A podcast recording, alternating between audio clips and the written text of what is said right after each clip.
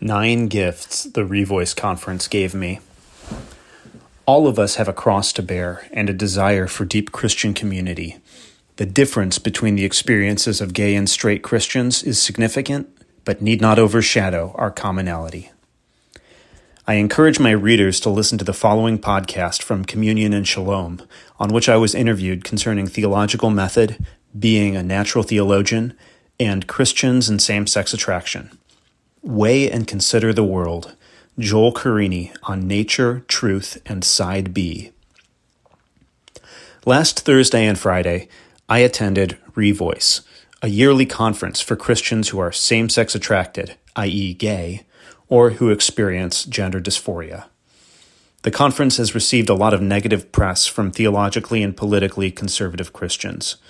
It has led the Presbyterian Church in America to make theological statements and policies in response. Generally, Revoice has a negative reputation in the theological circles from which I hail.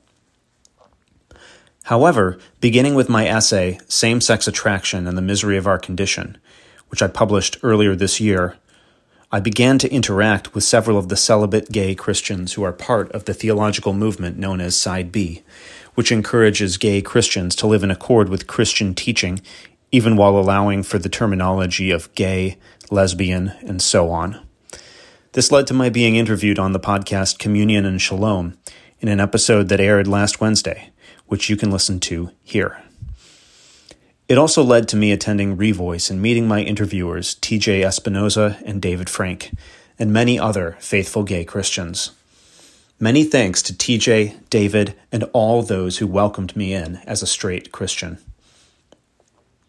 Several days after the conference, here are nine things that I took away from my time at Revoice.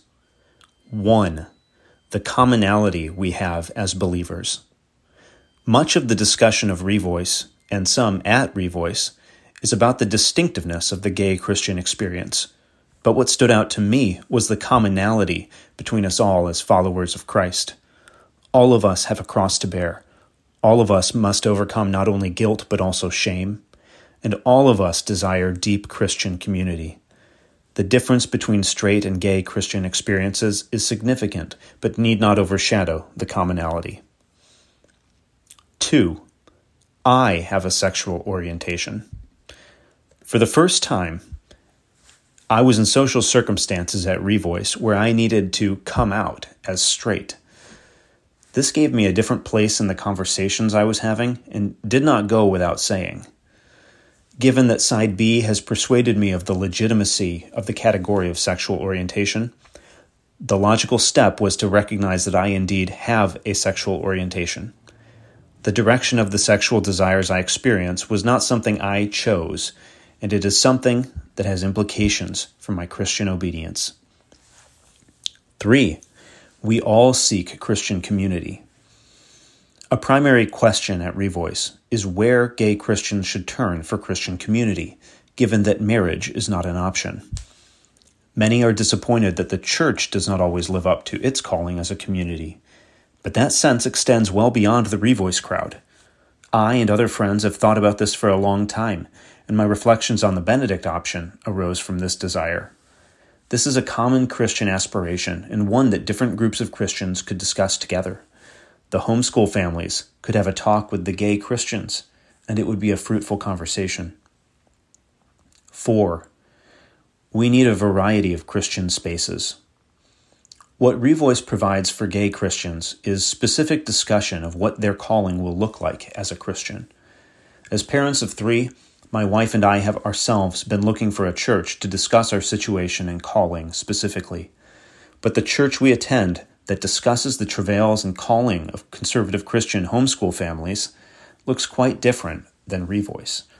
In fact, people flee Revoice friendly churches in order to attend there.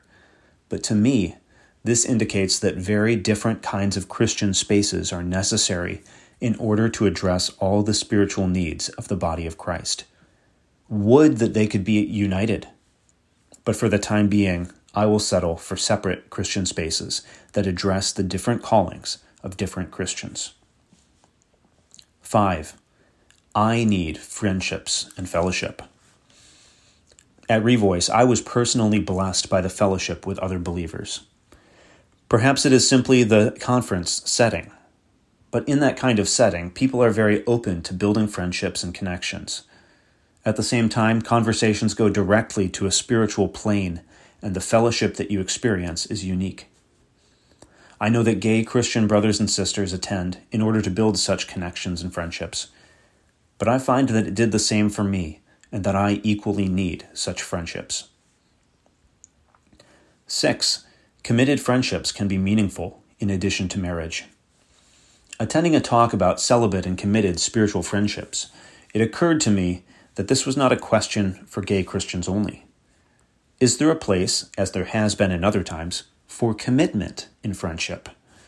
While critics of Revoice often jump to the dangers of two gay Christians of the same sex forming such a partnership, the fact that committed friendships, not to mention intentional communities, could include a member who is straight is e- easily ignored. The possibility of spiritually supporting another brother in Christ in this way begins to seem viable. 7. Separate the personal and the political. If you polled the Revoice attendees for their political leanings, I'm guessing the GOP would not be the favored party. But attendance at Revoice made me set aside my thoughts about how the country ought to be governed. When I've voted, I've voted Republican. Those are so distant from the question of how gay Christians can follow Christ well that they almost seem irrelevant.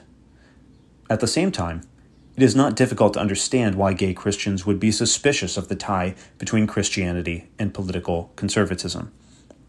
After all, they themselves are often mistaken for the agents of moral decay under the name of progress.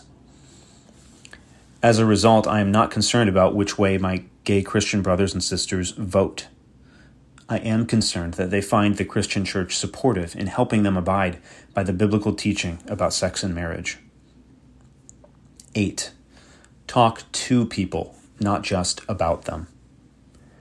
While I have written about same sex attracted, i.e., gay Christians, before, it is really nice to be talking to them. You ask different questions and think different thoughts when the individuals in question are your conversation partners. Now, I mostly spent time around gay male Christians, a group with whom I feel quite comfortable.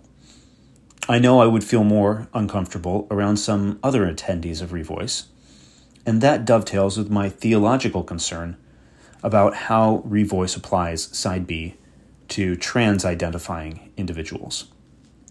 As you can tell, I can't quite say transgender. But I think it is important that I realize the goal would be to talk to these individuals, not simply about them. I hope to have more of an opportunity to do so in the future. 9. Each person is bearing a cross. While some might view Revoice attendees with suspicion, my overwhelming sense was that I knew of each person there that he or she was making tremendous sacrifices in order to be a faithful Christian. At a Christian conference, you do not always know that. At Revoice, you knew that individuals you met were following Christ in spite of desires that the world would tell them they needed to fulfill. You knew that they were dying to themselves in order to live in conformity with their Christian calling.